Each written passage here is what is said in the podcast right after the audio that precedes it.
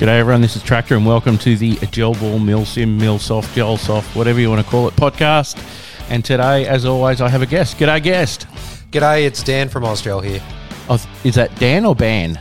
Dan, it could be Ban at the moment, but yeah, something to talk about. We'll talk about that in a minute. And Uber Duber Ultra Elites and all that stuff. It's good going. Sit back, relax, and join us for a podcast.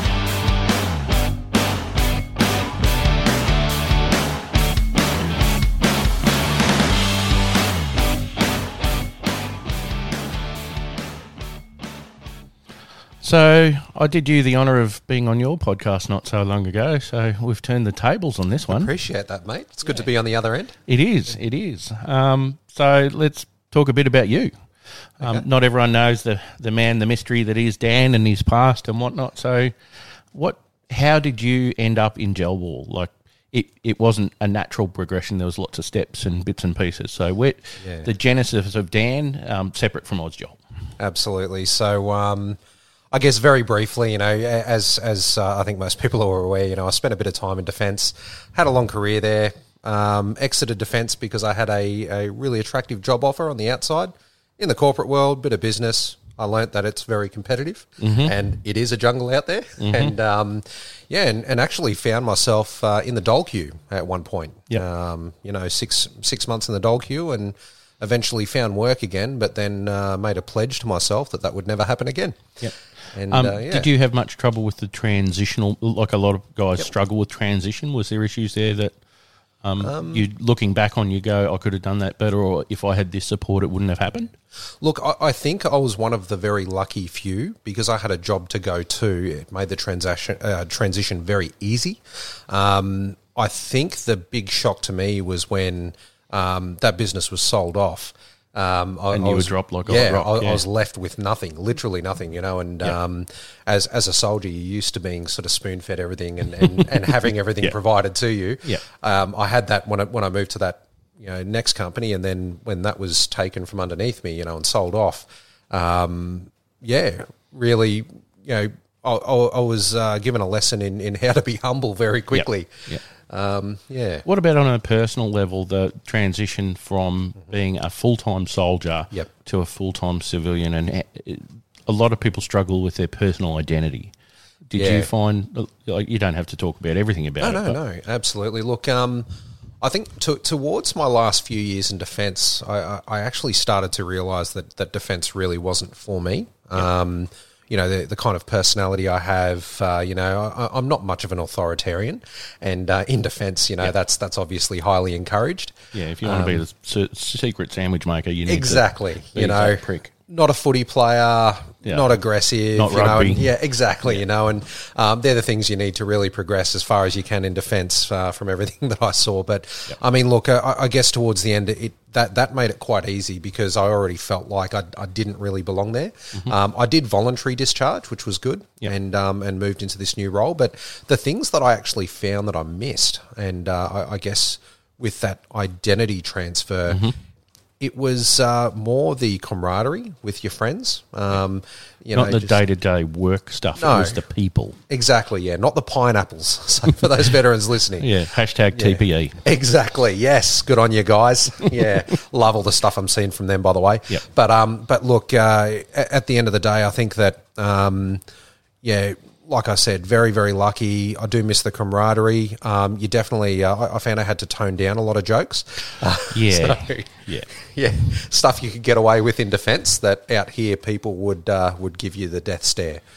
Yeah, it took one thing that um, I was made aware of when I went home for my first leave Yep. was I didn't really swear before I joined Yeah. defence, and I was dropping F and C as adjectives and verbs. They were just replacing other things in a sentence. I was highly unaware of it. Yep. The other thing that a lot of people and me and um, Richard talked about it on the last podcast we did was how quickly we eat food.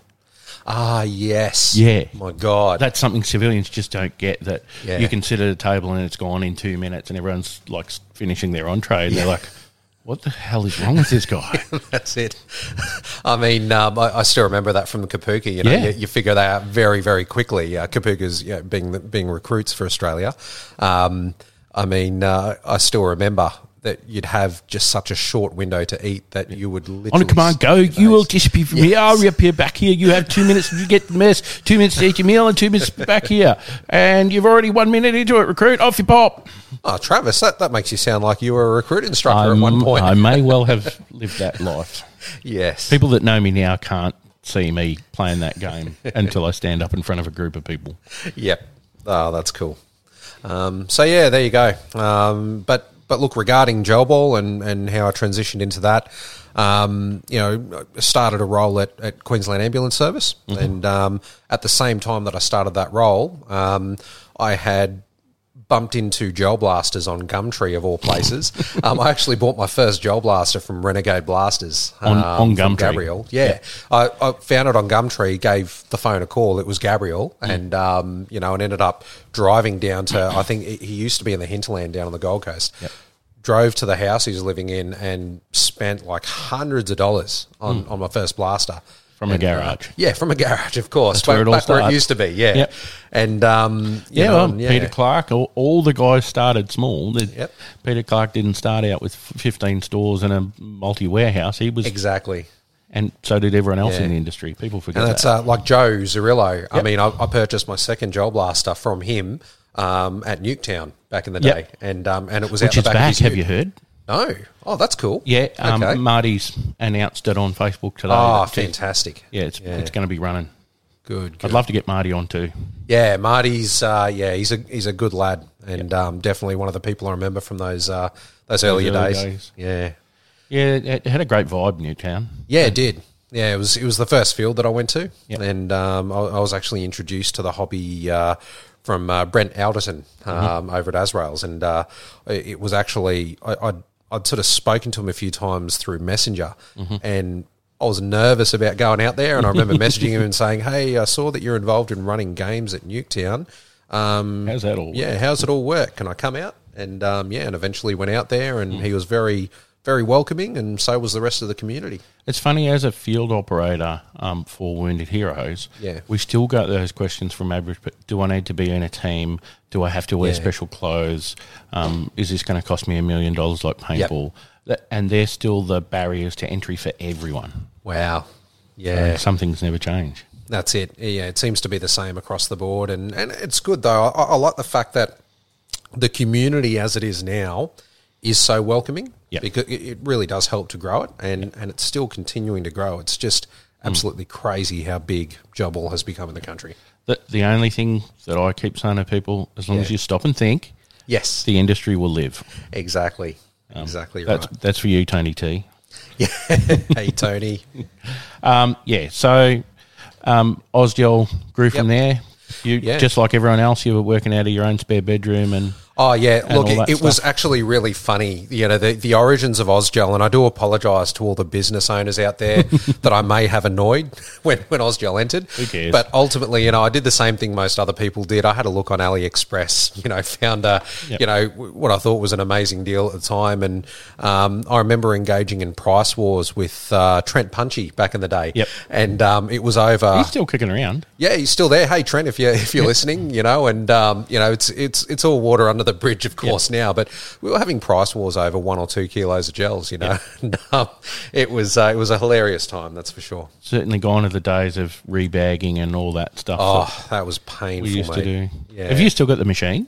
I still do. Yep, I have it up in the showroom. I even have what, what a lot You of people have like a seen. historical museum I- collection. I was thinking about doing it because the, the first bags I used to measure out were it was in my spare bedroom. So I used to actually invite people over to my house, walk through my lounge room to the spare bedroom to to make their purchases. Yeah, And, and I'd have all these plastic tubs set up there. But what I used to use it was actually a um, it was a Barbie spoon, so it was pink, Yep. and um, it was something you got as like a, an extra gift in a cereal packet.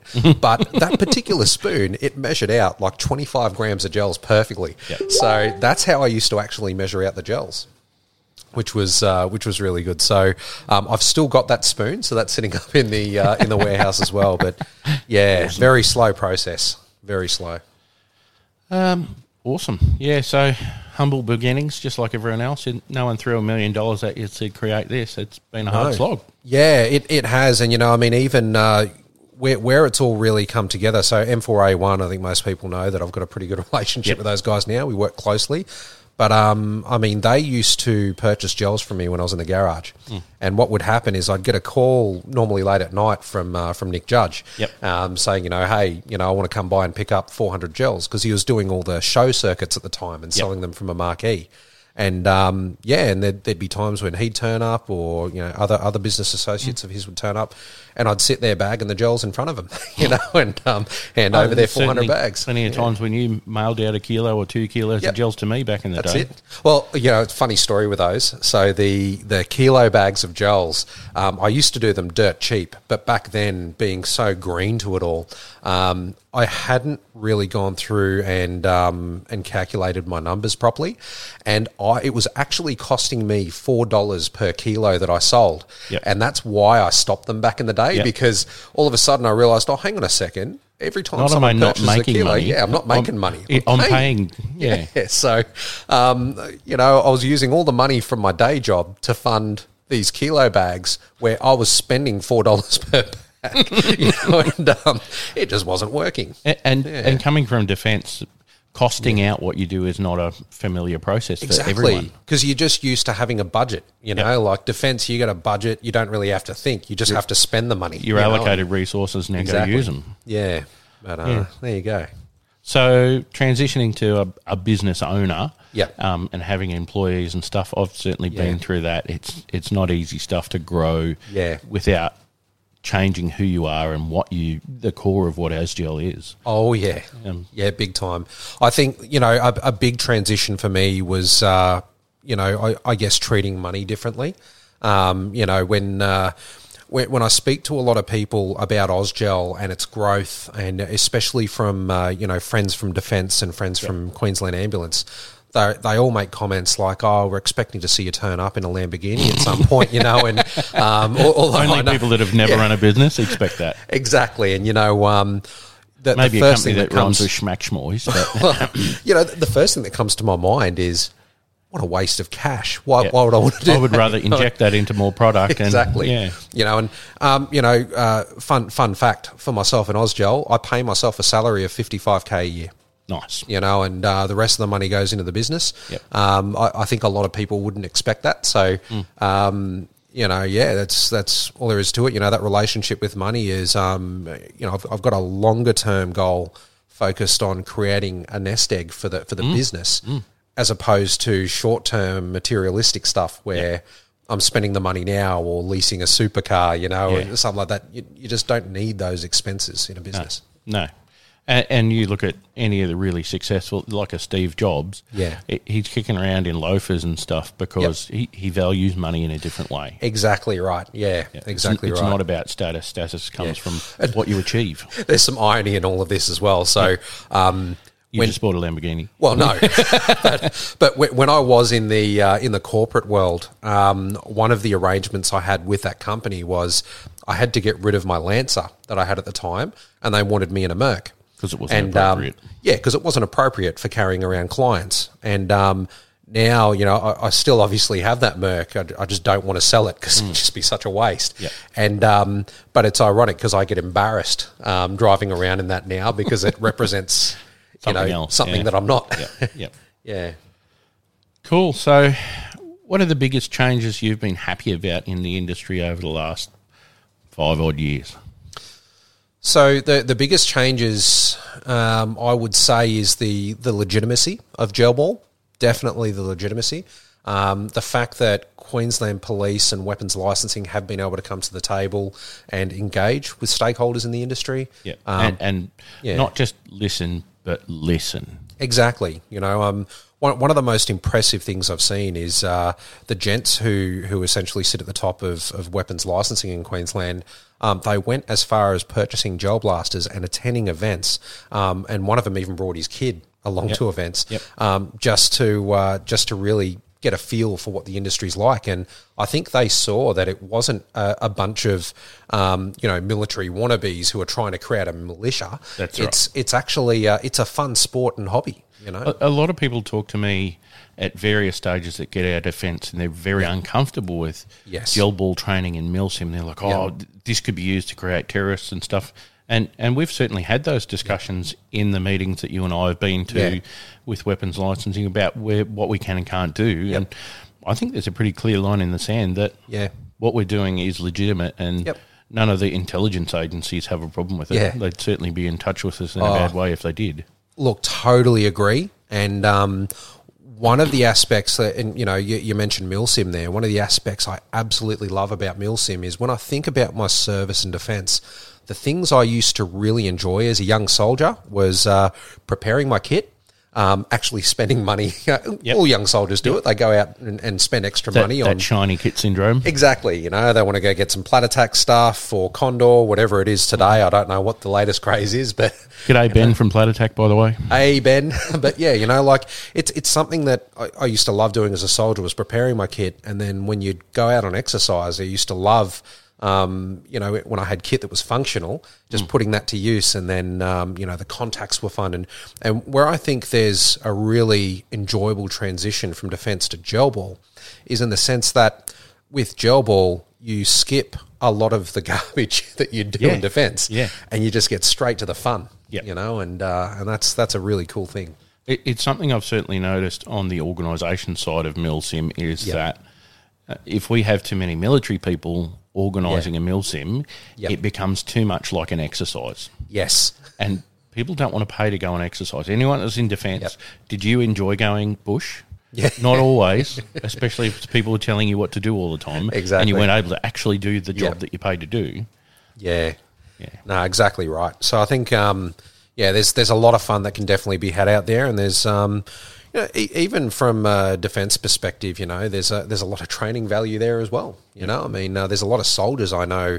Um, they, they won't admit it to their friends in defence because they know they'll they'll you know Not cop a mouthful. yeah. But um, but they actually come out to these Milsim events and, and love it. They enjoy it. You know. Uh, and there is a team, Yeah. um, and I'm not going to drop their name. They Yep. have 80% of their players. They milsim. They've been milsing for 100 years. Yep. Um, and they conduct themselves as if they would on a real operation. Yep. But that's not for everyone. Not Yeah. everyone can can Yeah. play at that level. Absolutely. And not everyone wants to be sitting in an op, op order group and getting a Frago and a Warno. And Yes. whilst Yeah. we're very familiar with that, Yeah. a civilian that that's not you want a cutscene like a game where it's a quick go do the thing this is why go do the thing Yep. you don't want to be sitting there going situation mission extra yeah, Ah, the SMEAC stuff. Yeah, Yes. um, but that's for me Yeah.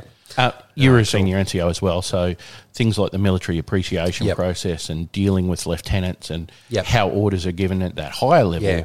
Um, junior diggers, I often find, and even corporals are so tied up in that SMEAC format, Yep. they forget what orders really are. Yeah. And as a senior NCO, I never used the SMEAC format for any orders I gave.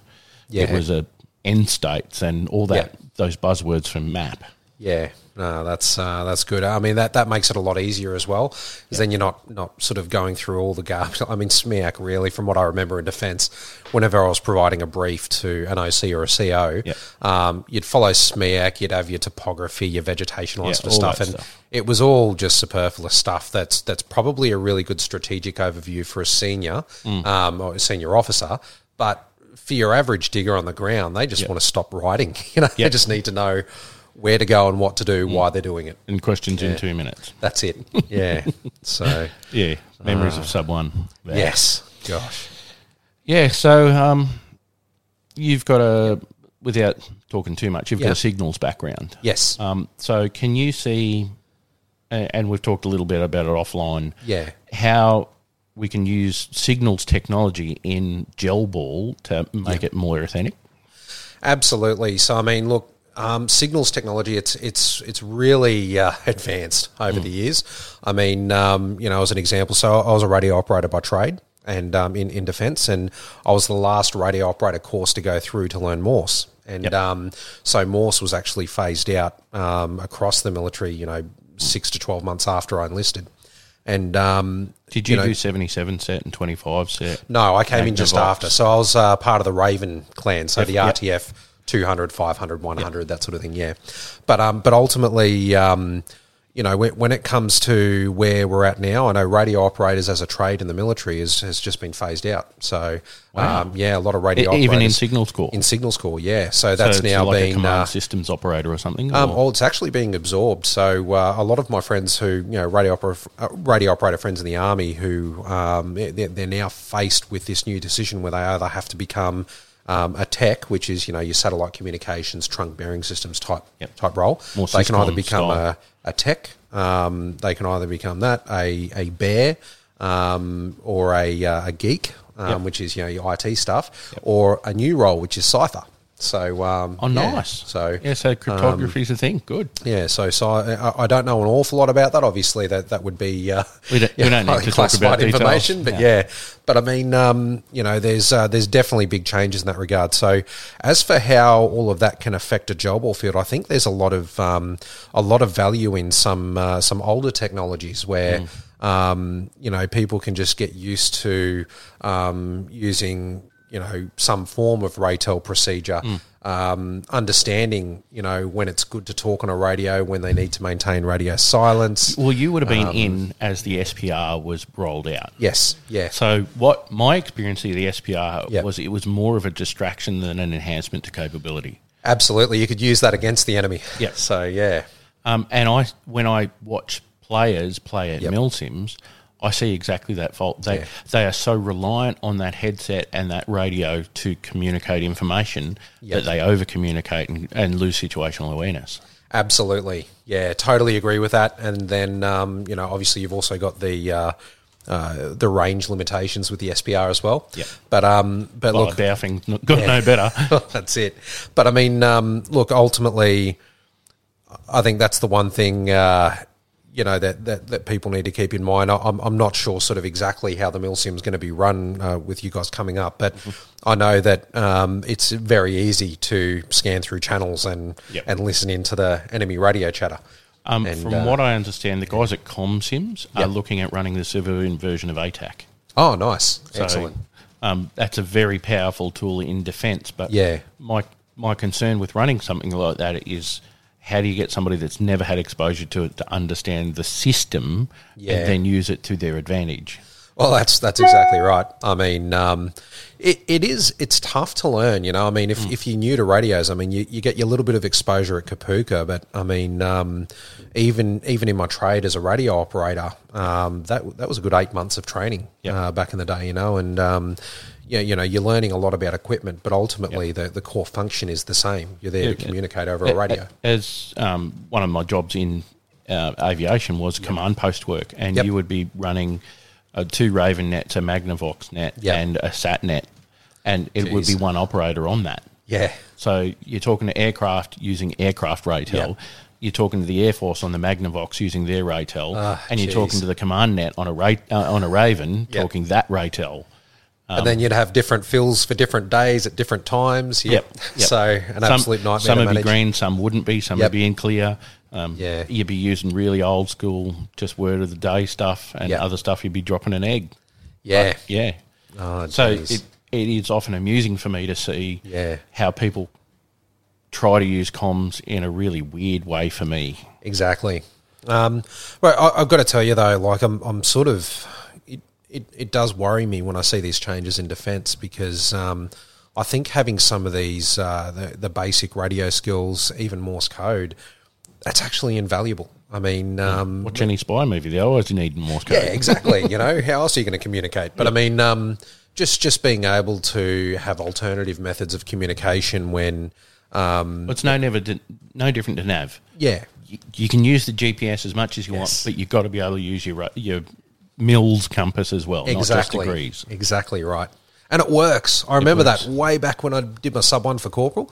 I remember um, when when I was doing the nav leg, I was terrified because I was thinking, okay, I know what I need to do. I don't know if it's going to work. So I remember writing out, um, oh, I can't remember what it was, the, the little navigation Nav table, data sheet. nav data sheet. Yeah, I remember you know writing all my legs out and going right. Hopefully this works. Yep. And then just did it, and it worked. Yep. You know, I mean, yeah, we got back to where we needed to get back to. So it was good. Yeah, it, it's interesting because, like on the fields that we do Milsims on, you're talking about 100 to 300 acres. It's Yep. it's something you can really map to ground. Yeah. we're not going through the J Yeah, doing yeah. that stuff, and you're not out in the desert just Yeah. driving for 40 miles. Yeah, Um, so it's interesting. Most people I see just map to ground when they mill sim. yeah, Um, I, I can't even use the term mills angular measurement without getting some funny looks from a bunch of people because Oh, wow. only us military guys use MGRS. Only Yep. us use 6400 mils Yep. in a circle instead of 360 degrees. Yep. And there'll be listeners out there going, what gobbledygook is he speaking? What is MGRS? Yes. Yeah, Uh, very that- very easy to use system. Yeah, and then, and that's So, why, yeah, like Toowoomba uses a keypad, we use something similar. Um, Yeah. But the higher level, got, like ComSims, they're MGRS and mils. yeah, They run on that, but that's yeah. Oh, cool. yeah. Um, so everyone's going to kill me if I don't ask. Yes. What What's the go with Francis? What's the go with Ah, super uber dubers? Like Yes. as far as I'm concerned, Francis runs a field. It's his place of work. Yes. He gets to make choices. Yes. I run a field. I've Yep. made a different choice. I don't give a stuff what Francis has done. It's Yes. his field. It's his choice. Oh, mate, look. Um, and we had this once before. Yeah. two years ago. I mean, look, first and foremost, exactly as you've said, for, for anyone listening out there, the position, the official position from me and Ozgel is, um, you know, it's it's their field, their rules. Yep. End of story. You know, I mean, um, you know, yes, we can all have opinions, but Hmm. you know, mate, I- I've had people calling me. I've had the inbox filling up with Yep. people, uh, you know, throwing support and saying, you know, We get behind you, or we get getting you know, in like sharpening tribal. the pitchforks, Yeah. and, and I just sort of think ah, it's it's not really that bad. I mean, look, um, at at the end of the day, for those worried about it affecting the Ozgel business, it, it, it really doesn't because I mean, if a field bans the ultras, we've got like ten Other other, types of gels. You know, it's great because it means if if we created one gel that was the only gel people could use, Yeah. everything else becomes redundant. So from from a business perspective, it's fine. You know, it gives people a, a reason to buy another kind of gel. Uh, it doesn't have to be Oz gel gels, but and you my, know, would my prefer it. experience on the ground is Yeah. some people want X gel to use in Yeah. X blaster with X barrel, Yeah. and they'll try every gel there is and go, okay, in my Yep. XYZ blaster, it uses this and it works. Yes, There, there isn't a science where you can go, every blaster will use X gel. And that's it. And, and I suppose if I was to offer any advice to any field sort of banning these gels, it's it's really just uh, a consideration. I mean, um, when you consider that a lot of people um, now, when, when you start to have gels that are a little bit more reliable, players will build their gel blaster around the ammunition. And um, if you ban a particular kind of ammunition, you've got to be prepared to take on the fact that players may not necessarily um, play there anymore because they won't want to rebuild their blaster. Um, I, I'm sure that that's already been considered. I, I. I know that you know, and, and especially using Francis there as the example. Um, very knowledgeable guy. He Great knows guy. what he's doing. Um, I get along well with him, and uh, there's and and for people out there, just in case there are Chinese whispers, there are We can no have a beer issues. together. You There's no problems Yeah, there. exactly. You know, there's zero issues with Francis. Um. Highly rate the guy, but um, but at the end of the day, you know, yeah, it, it is their field, their rules. But look, the uh, the ultras thing, it's not going to be something that Mm. that I will personally stop. Um, pushing the boundary with. Um, I think as far as we can, you know, the, the focus isn't uh, from myself or from Ozgel. The focus isn't on hurting players. It's on accuracy, Consistency, consistency, accuracy, yeah, range. improving the ammunition that we can within the boundaries of what we're legally allowed to do. Yeah, and and people are quick to jump on the Bush lawyer bandwagon and say, Yes. "Oh, Dan's breaking the law." Piss off. Exactly. Yeah. Um, you know, ironically, that's actually one of the reasons Ozgel became successful. It's um, because of uh, you know the you know the armchair lawyers. Um, I mean, back start when banging the bongo drums, and everyone Exactly. hears about Ozgel. Oh, you know, back when Gel Blasters, I was just getting into it. No one was concentrating on ammunition. There were no ammunition specialists, and I thought I'm going to get into this. I'm going, to, I'm going to throw everything I can at it. And um, I had family members, uh, defense friends. I had friends that I'd met in the civilian community, all saying the same thing. They, they were harping on about, oh, you know, no, these can't possibly be legal. These can't possibly. Yeah. But the thing is, none of these people had actually done the research to see whether or not gel blasters were legal or not, you know, and it was great because we should ban this. Yeah. Why? Because oh, I'm uncomfortable with the it- concept. It's that pack mentality, Yeah. you know. I mean, and, and because the majority of the pack was thinking, oh, gel blasters might not be a legal thing, no one did it, and I thought, oh, this is great. That means no competition. Mm. Yep. Uh, so you know, I just went ahead with it, and that's what most uh, gel blaster businesses did back Yeah. in the day. And now look where everyone is. Um, so a little bit of uh, in It's your face to, to a lot of those people. Yeah. Um, and like we can go back and talk about there was an incident at our field where people blamed a new gel that you developed. Oh, I this remember would be that. two years Yes, I ago. and the that. pitchforks came out. You and me are talking about it, going, my Yeah. guys are saying this, and your guys are saying this, Yeah. and we're like, nah, nah, it wasn't the like. You you know the plywood panels that I have. They're Yes. three mil plywood. Yeah. Anything that's going to go through that is never ever going to be a gel ball. Yeah. Like, and people are going, oh, oh, yes. oh, oh, oh, these new ultras hurt. Yep. Piss off. Exactly, but get a grip. It's it's the same thing with uh, with anything new. I, I still remember. I won't name the field, but there was one field back in the day that banned anything mag fed for a little while because yeah, and uh, Oh, because back it in was, the hopper fed days. yeah, back, and that was because it was becoming too realistic. And then with the We introduction, can't have a metal one. No, no, 'cause that might definitely metal. a serial number, and that'll take us down this path. Exactly. And then there was the Metal Gears. Um, Yep. That was another one. As soon as Metal Gears were introduced, it caused so much controversy. And I mean, you look back at that now and laugh because you think Metal Gears alone do, do not increase FPS. If you were to replace the gears in a Gel Blaster one for one with Metal Gears, you're probably more likely to lower your FPS if that's the only modification you're making. So, I got, um, I got to, a tech yeah. sitting there just shaking his head. yeah, In agreement, it. by the yeah. way. Yeah. So I mean, um, there's been a lot of fun, funny stuff happen like that. But look, I, I think with the ammunition, I, I know that there are concerned parties out there, and especially with businesses as well. Just rest assured, there's there's nothing that I'm going to develop. Um, that would be illegal. You know, I'm not going to do it if it's going to put No. the sport at risk. Wh- Why would you yeah. risk your family, your livelihood, your Exactly. future for a quick buck? Exactly you, right. You're not a fly by night. You're, Yeah. you're one of the stalwarts of the industry. And, and I think that, you know, really what we're seeing now is the potential for a transition period. I mean, um, you know, fields will run their fields however they like, but I think the introduction of something like the Ultra Elites might actually cause some of those fields to consider um, slight amendments to their own procedures, and eventually we're, we're going to have to progress to the point where, where maybe it's it's similar to how airsoft fields are run, where you have you know minimum engagement distances, FPS limits, that sort of stuff. And you know, at the end of the day, I think that's uh, it's, it's reasonable to expect that that's how the community will grow. I, I used airsoft in defence. I, Yep. I was involved in doing that stuff um, at one point and creating firing ranges and range templates, all that sub one sergeant stuff. Um, but I, I One of my favourite courses, by the way. I didn't even have to go field on mine, so it was great. Oh, I don't want to know. um, yeah, but the way you operate a range is Yep. part of every course training in defence at that senior NCO level. You're, Yep. you're taught to go from here to a piece of bush and set up a live firing range. Yeah. So we have a mindset that is very different to other people. So when I set the basic rules for my field, Yep. I tried to build some of that into it, and we talked about um, in our brief, so it could be longevitous. If the if the umpire or referee or staff member can break the gel with their fingers, it's legal. Yep. If it's commercially available, it's Yep. legal. Yep. A- And that, for me, that was future proofing. Yeah. And people are consistently, like I see, oh, Milsim East banned this. Milsim East banned Dan's gels. And I'm like, who told you that? Oh, Bill told, Joe told me that. well, I'm the guy that writes the rules. No, I didn't say that. Yeah.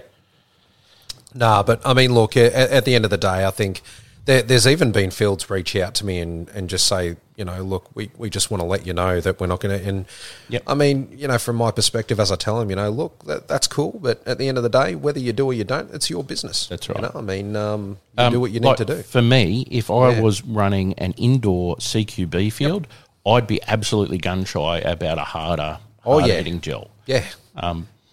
But as somebody that runs a lot of outdoor games, Yep. I see people using pistols Yeah. in place of full size rifles now, getting consistent shots and having a lot of fun with a CO2 or a green gas pistol. That's exactly right. And I mean, look, the, these these new gels, um, where, where I've actually been, um, you know, testing them, playing around with them, has been up in the showroom at Ozgel. Yep. And um, I've actually got a display up there uh, full of mechanics gloves. Yep. And one of the things that I was doing to test the accuracy difference was taking, you know, 10 meters back, taking pot shots at different gloves and seeing if I can actually hit the glove I'm aiming at. Yep. And, um, you know, with gel, previous gels, you know, 80% of the time I possibly could at that distance. But with these new gels, it's consistent. You know, it's it's every You can set an aiming mark. You can you can hit what you're shooting at. You know, it's good. There was a, a recent post about, and I just lost my G. Like, if I had coffee on my mouth, I would have sprayed the room with it. Yeah. There was a post in one of the groups, not going to name it, but the Yeah. guy was complaining about the the QA on X brand of gel said, Yep. "Oh, they're munting up in my magazine. These balls aren't very consistent." And I put up a YouTube video Yeah. of the old gel ball sorting machine. Oh yes, You remember those days? Yeah. We, you would buy gels two racks. and, and you would set up. Think about the way you sort coins. Yes. that's how we like. That was day to day. We accepted that gels were so inconsistent back then that there is Yes. no way you could just grab a speed loader, dump it in a bucket, pour it in a magazine, and fire. Yeah. Exactly. We literally would spend an hour a week just sorting our gels, Oh, Terrible. I, and, I do and, remember and we had days. gels all the way from six up to thirteen. Yep. And different blasters took different ones. And Ah. oh, I've still got P90s that shoot 13 mil gels. That's right. There was eleven to thirteen mil was, Yeah. was one of them. Yeah, Yeah. I do remember those. I I've think got a pistol that shoots 13 mil gels. Yeah. Wow. You take that out in the field now, people Yeah. are like, did that even hit me? And you're four meters away. That's exactly right. Yeah, but um, you know, there, there is the side of um, gel manufacturing that I think a lot of people don't see. It it is very very difficult to Yeah. keep consistent because you know There's in so China there there are you know um, temperature is is one of the biggest ones, Yep. and you have got to remember you know for for a lot of people that are listening out there regarding how gels are made. Um, these factories, we're not the primary customer. The primary customer is golf courses. Yep. Um, you know, we, you know when um, by gel standards, you know, Ozgel's ordering, you know, you know, one ton to five tons of gels, which people might think, oh, you Well, know, that's, that's, a lot of gels. Yeah. Um, we're a tiny shrimp in a exactly. massive a ocean. small percentage. I mean, a small order for a golf field might be hundred tons. Mm. You know, and um, and the gels at that factory, they don't have to worry about Mm. um, a controlled controlled process at all Yep. because it's it's It doesn't matter. yeah, it's it's there for agricultural reasons. Um, whereas with us, we're we're trying to. Uh, you know, for us, we've been trying to convince them to temperature control the room and do things a very specific way, and they just sort of look at us and go, "Yeah, no, we're right." Uh, so, so the next best thing we can do is work with the chemists on um, Yeah. on a better formula. Yeah. and um, obviously we've arrived there with uh, the ultra elites, which we've had to keep discreet Absolutely. because in China, everyone likes to share the secrets. Yeah. So, My cousin works at, yeah. yeah, Um, so a question that I've got from the team that's running the next Yep. Milsim. One of the reasons we limit people's magazines at a Milsim, we say Yep. Mm-hmm. no more than six mags, is I go, all right, a player might not fire six Yep. mags of gels during a day. Some gels will still be consistent enough at the end of that. Have you got any feedback for me? Because Yep. I haven't been using the new gels long enough to know are, are they going to be something that'll dry out during the day? Do we need to talk to our players and go carry them in a speed loader with a lid on it instead? Do two mags, do three mags. Look, with with these new Ultra Elites, um, they will last for a very long time in an airtight bottle. In a magazine, one of the Yeah. good things that we found is they will maintain their shape for many, many hours. Awesome. Um, the only contributing factor to them shrinking faster would be heat. So, um, if it is a very hot day and people are exposed for the entire time they're patrolling, then um, yeah, they might want to consider carrying a little bottle of, of gels just in case. Cool. All right. Because that's something I'll write into the rules and say just carry three mags at a time. Like Absolutely. people are used to the Speedy Boy Yes. casual game stuff. Yep. And as you well know, um, I used to carry 210 rounds of ammunition. That was front line. Oh, you poor when, fella. When I went on UN Yep. stuff because you're not there to fight every war. And Yep. Milsim isn't always about being the special operations guy kicking all the doors in and spraying. Exactly. Yeah.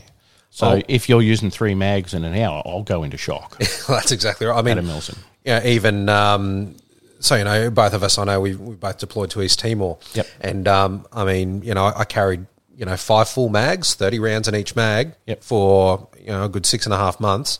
Didn't use one round. Yep. You know, so um, you know, I mean, it's uh, it's not always Yep. that that exciting gun gun ho stuff. Yeah, and whilst Yeah. we don't want to make it suck, there are some embrace the suck stuff. Exactly. I, I, my focus in Milsim is more on people interacting with people. Yeah. And and the military guys, it's like pre-deployment training where you Yeah. do scenarios and you interact with a person and then you make a tactical decision on the ground based on that. It's not a lieutenant saying go do this, a sergeant saying go Yeah. do that. It's you making a call on the ground as a team as to what you'll do next. Yeah, exactly. And I mean, um, yeah, you know, it's it's good. Uh, I, I know a lot of guys try to push for you know the absolute um, simulation of military life out in the field, but I think the reality is, There if- are some people that want to do that. you know, and, and that's it. You know, I mean, um, and and that's not always going to be fun, but I think what you what you've achieved here, and from all the feedback I hear from players, it's quite good. It's a good balance. Yeah. So yeah, you get a little bit of exposure to that, but that's not the sole focus. Yeah. Uh, there is some fun involved. So What do you think of the elites in CO2 pistols? Is there a temperature issue possible with um, those in a pistol, especially like if we're going to fire a few rounds on CO2? Yeah. There's going to be a temperature change there. Is that something I need to think about? now look, For the uh, average player? Yeah, for, for the average player, I mean, typically at the moment, we're, we're still a baby when Mm. it comes to gas blowback pistols in Australia. Um, you know, I spend quite a lot of time, obviously, with international counterparts discussing um, gas and, Mm. Yep. and am, am working on bringing in some good quality gas pretty soon as well. Obviously, we've already got Umarex available, but. Yep. Um, but look, uh, at the moment there is a, a bit of a craze for green gas in Australia.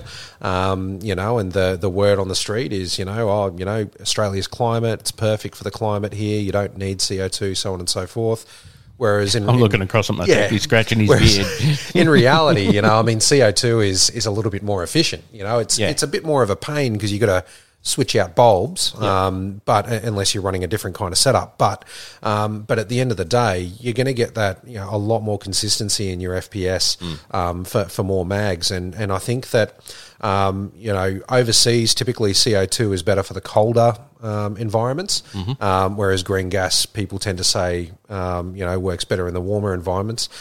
I've used both, and um, you know, me personally, while I think green gas is convenient, I personally prefer CO2 because when you think about the mags you're taking into a game, I'll put in a fresh bulb in all my mags for each, you know, if it's a half hour, one hour session of, of gameplay.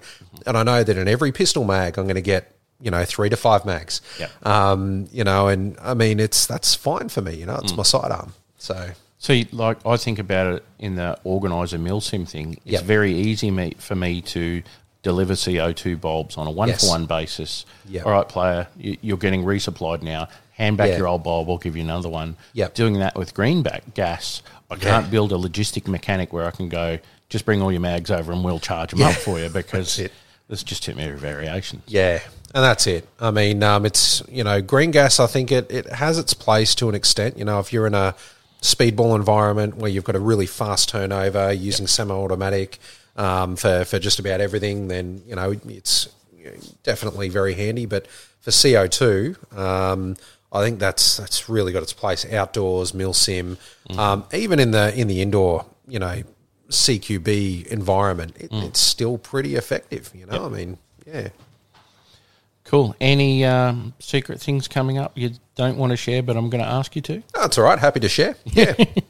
New gel releasing pretty soon. Yep. So keep a close eye out. Um, we, we've been, uh, so with the elites, we've actually been working on them. Uh, well, not working on them. We've received our first samples eight months ago. So it's been a, a work in progress for a long time now. We've got another gel that's been, a, um, you know, a, a long time thing.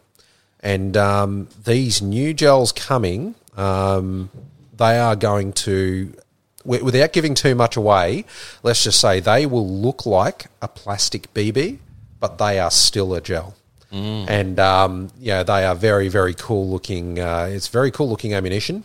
Um, because the formula is different, we've decided on, on this particular thing, it's more about how it looks. Yep. So it, it isn't, this one isn't about performance, um, you know, perfect consistency, anything like that. This is about, we want something that, that just looks good in the air, that's really easy to see, Um, Oh, yeah, you know, yeah. probably going to be good for indoor environments where you don't need to be hitting a fifty cent coin at twenty meters, which would probably be hard to do anyway. Yeah. But um, but you know, this this is a gel that I think is going to be designed as a bit of a um, you know, not just a novelty, but something that I think will be good visually. I, I certainly remember back in the day going, I want to use orange or I want to use this Yeah. in this game environment because Yeah. I will see it traveling through the air. So I think you're going to nail something there. Uh, definitely, and I think this is this is going to be good because a lot of people have been asking for um, hardened glow gels, and let me just reassure everyone, we're working on them.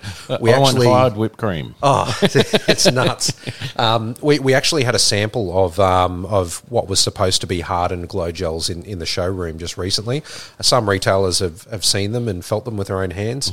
Um, look, unfortunately for me, they, they weren't hard enough. Um, they were certainly harder than normal glow gels. The, the issue with them, though, was that they couldn't be used in, in green gas or CO2 gel blasters which means that you know they, they really don't fulfill their purpose. Um, the sacrifice was a lot of the um, a lot of the pigment powder was left out, so it didn't glow as brightly. But I don't think that sac- it's worth that sacrifice just so you can use these in one or two extra blasters. You know, it's uh, it's got to be a, a good gel. Um, Something I haven't thought of that just crossed my mind. Yep. What are the tracer options for CO2 right now? For CO2 like at the your- moment, Your tracer unit, it, are they standing up to the recoil and vibration and stuff? Um, yeah. So at the moment, with the with the pistols themselves, so the Ozgel tracer unit, uh, Yeah. as an example, uh, yes, but they do require a bit of an adapter to get them to fit onto onto most blasters. Um, look, that tracer unit's fine. It's it's obviously modelled and made in the same factory Yeah. as another very popular um, tracer brand. I'm, I'm sure many people have figured that out, but um, but ultimately. You know, there's uh, on on the Ozgel trace units. There's a little bit more conformal coating, so Yeah. a little bit little bit better for for gel balls being wet and the like. But um, but look, at the end of the day, I think getting the glow gels just right is is where where we're really concentrating. Yep. Um, there is a way to use current glow gels that are available on the market in green gas blasters, um, but I am yet to hear of anyone having any major success with CO two. Yeah, well, I've certainly noticed with Corona, our Yeah. night games, we used to get more Yeah. people to a Friday night game than we would to a whole day on a Saturday, Yeah. and now it's the exact opposite. Um, Yeah. So it, it's interesting for me since CO2 has become a thing. Night games have backed off in my experience. I don't know what other Yeah. fields are seeing um, because they have more controlled nighttime environments. Yeah, well, that's it. I mean, um, yeah, it's it's a tough tough call that one. You know, I mean, um, you know, me personally, I've never been big on on the night games, but certainly, um, I think the introduction of uh, of an effective tracer gel would certainly boost the popularity of night games. And Yeah, we- um, we certainly had people yeah. that would run both a tracer mag and a tracer unit at Yeah. the same time to get that extra bit of brightness. And you would see those gl- gels still glowing on the ground an hour or two later. Not Yeah. super bright, but they would be so much brighter. Yeah, exactly. Look, um, there's there is uh, the the feedback we have at the moment from the chemists in China is that it is a an extremely extremely difficult job. Um, You know, almost to the point where, where they were ready to throw the towel in. But there are people working on these right now. Yep. Um, there was a small batch of uh, red glow gels that I think were released on the Chinese domestic market, Yep. uh, but they, they just weren't any good. So um, hence why we, we didn't bring them in ourselves. Cool. Yeah. Awesome. So, um, how are you very involved in the veteran community? Uh, yeah, I've, I've become a little bit more involved actually over the past 12 months. Um, just reconnecting with old friends who have since moved on and, and doing stuff on the outside. And um, I mean, look, it's it's no secret that you know there's a, a good majority of the Slop Raiders, the team that that I sponsor, um, are veterans as well, and many of them friends of mine from back when I was uh, in the service. But um, you know, look, I- I've I've done a lot of work with uh, Invisible Injuries um, and, and a few other charities, but um, yeah, I mean, look, it's it's been it's been interesting to be in a position where you can have any kind of influence because I've I've never really had that aim or goal to do something in in the veteran community, but then. Um, you know, things have popped up. I've listened to stories from a few mates. Um, Andy Fermo. Um, I don't know if you saw that podcast that we did, but um, I mean, we knew each other as junior soldiers. We both went down separate paths, and geez, the experiences he's had Yep. are just uh, you know absolutely mind blowing. And um, you know, and I think I'll, I'll always have that respect there for the uh, for the guys who are, are doing the hard yards and struggling now. So wherever I can help, try and help. Um, did you know Steve Price is doing a podcast for us now? Ah, is he? Yeah. Fantastic. It's called A Veteran of the Day. oh, good man. So Excellent. I've just got a, a delivery arriving. I'm sending him a text. Ah, and we've got a NATO coffee. Thank you very much, my friend. Oh, thanks, Scotty. Coffee's being delivered. Richie and I, I won't pour this over your uh, your Yep. RODECaster. Oh, thanks. Um, so I'll I'll drop this one in here because obviously bringing you on is going to Yep. bring on some people that have never heard this podcast before. Yeah. This will be episode thirty-five. Yep. So the way I fund this podcast is through Yeah. Patreon. What do you know? What do you know about Patreon? So I know Patreon um, is something that a lot of uh, influencers use, especially on YouTube. Mm-hmm. Um, and uh, you know, I know that it can be linked directly to charities and sometimes to coffee. Yep. uh, I know coffee's a very popular one. yeah, so I know a guy that I shout a coffee quite often. Yep, excellent. We're probably talking about the same thing. He's same. very guy. low? Yeah, Yep. very low. yeah, what a Guido. Yeah. um, yeah. So this, there's no commercial arrangement between you and me. Yep. There's no money changing hands. There's no product changing hands for you Oh, to be no. on the podcast. So I want that to be understood by Absolutely. any new listeners you've got. That all the equipment you see, Dan can see in front of me. Um, this is all paid for by people that want to support actively support the podcast. It's not for everyone. It's a cup of coffee once a month. And we do have through Patreon some secret stuff that we do. So Yeah. we'll, we'll record a little bit after this. That's just you talking to the patrons. So Yep. um, if you love what we do, um, if you like this format where you can listen it in your car on the way to work, or you can have it in the background while you're doing the shopping, or kicking around the house, listen to Google, um, this is another option. Cool, So um, yeah, great stuff. yeah, I, I do talk about my field, but that's Yep. I try not to make that advertorial. I try not to, to get still, into that know, realm. you've but got to it's about extent. context. Yeah, People exactly. need to. I need to disclose that I run a field for wounded heroes, and everyone knows who I am. There's no secrets there. But Yeah. um, I, I also run another podcast, totally different industry. Um, use the same gear, same Patreon model. Excellent. So, um, good. there'll be a link in here if you could share that. Yeah, I'd absolutely. Yeah, we'll put this up on Ozgel. Um, so once uh, once this is live, we'll, we'll do a share across to the page and let everyone have a listen. Yep. Yeah. Um, so you've also dropped off uh, a restock for our shop too, Yes. down at the field. Yeah. because a lot of people go, oh, well, they've banned this and they've banned that, and, and if we've got it hanging on the shelves, it's pretty hard to say it's banned. Yeah, that's it. Exactly right. Um, the the memes have been actually quite hilarious because um, I, I I've got to tell you, you know, every time, and and when I say every time, there's there's only really been three fields that I'm aware of who, who have banned the gels, and or three major fields, and um, each time that's happened, and a post has gone up, and they've got a picture of our gels. I watch our sales, and um, it, it immediately skyrockets for a short period. But you know, it, it's um, it's just crazy, you know. So I mean, um, in in this regard, we we did one video for the uh, ultra elites, and just left it at that. Yep.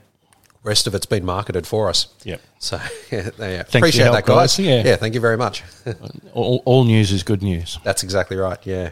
Um, is there anything else you'd like to, to? Obviously, you don't get involved with the MilSim community a lot. So, is there any Yeah. personal stuff you want to say to them, or anything Look, you want to talk I about think um, with you've got? with the Milsim guys, um, I, I know they've had a bit of a rough run over the past few years because uh, I know a lot of you guys have seen the amount of uh, support that I've thrown behind speedball and trying Mm-hmm. to trying to you know generate interest in that sport.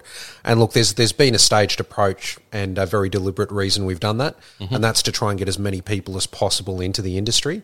And um, you know, in Milsim, I've I've always pictured Milsim as um, a stepping stone for a lot of people. You know, once they've engaged in speedball for a for a long time, they might want to get a little bit more out of their hobby, and this is a really good way to really sink your teeth into it. And especially for those who who haven't necessarily been in the military, it's a great opportunity to get out there and enjoy the fun part of that life without the pineapples, so to speak. Yeah, yeah. Pineapples are a thing, people. Yes. Not just for Nathan Kirby either. Yes. Um, Oh, so he only likes them on his pizza. that's right. And, and I don't know how, but every time he comes to my field, a pizza with pineapple and extra pineapple gets delivered. I wonder why that. I don't know how that happens. I'm not the one doing it either. I know who's doing it now too. Good Stuff. So. I send him a message whenever Nathan rocks up. excellent, excellent. I would like to connect you with the guys from ComSims. Yep. Okay. Um, cool. So, for those that don't know, ComSims has been in the milsim world for like 15 years. Yep. They were doing it when it was paintball, they were doing it when it was laser, and they're, um, just got somebody at the door. Yep. Um, yeah, so those guys are running the super serious milsim stuff, and um, I'd like to connect you with them so that Yeah. Cool. So that they can Yeah. have a few And chats look, about stuff. It'd be great to to do something with the milsim community and and sort of uh, generate that awareness because I think people have the wrong idea of of what they're like. You know, they Yeah. they see the memes online and they start Yeah. to think.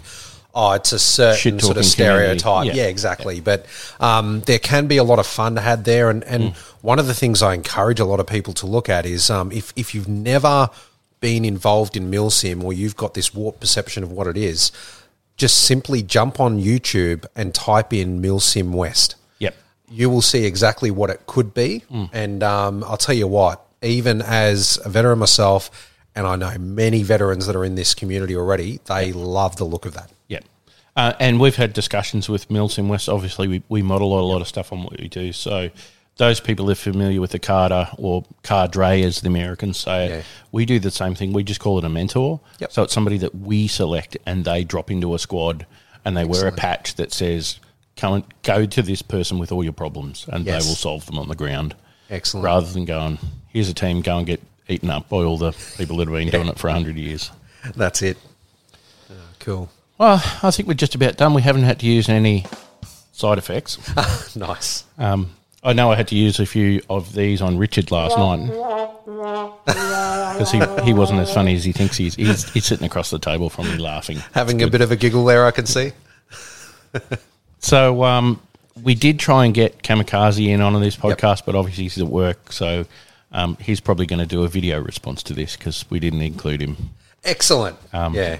But yeah, I've got. We- We're working on a project together, some up late podcasts. Yep. Um, so if you've got some R-rated content that you uh, you want to hear, that's where you want to hear it. Oh, yeah. That's right, because he's got an OnlyFans account. He does. Doesn't he? That's I, I may or may not have subscribed to that. Excellent. I mean, it's actually a really good idea, though. I mean, when, Yeah. when you consider the foundation of what his channel was built on was him being, uh, you know, quite quite a loose unit. Yeah. And um, I mean, now he's got a place he can do that, and then he can be politically correct in his Yep. public channel. So yeah, All right, Dan, I've kept you for long enough. You, you you're at work, so an hour's plenty long to chew the Mate, fat. This isn't work anymore. this is fun. Yeah. All right. Well, thanks for coming along. It's been great to have you on board. We'll put some links down to Ozgel and where people can buy that stuff. Thanks, Um, Travis. Appreciate we'll- the invite, mate. We'll throw that in there. Um, as always, it's been the Job All podcast. I've got to go outside. We've got a guy delivering some cam nets for me, secret super squirrel stuff. Nice. Um, so this is my mate Kevin MacLeod from intent, incompetech.com, and we're out of here.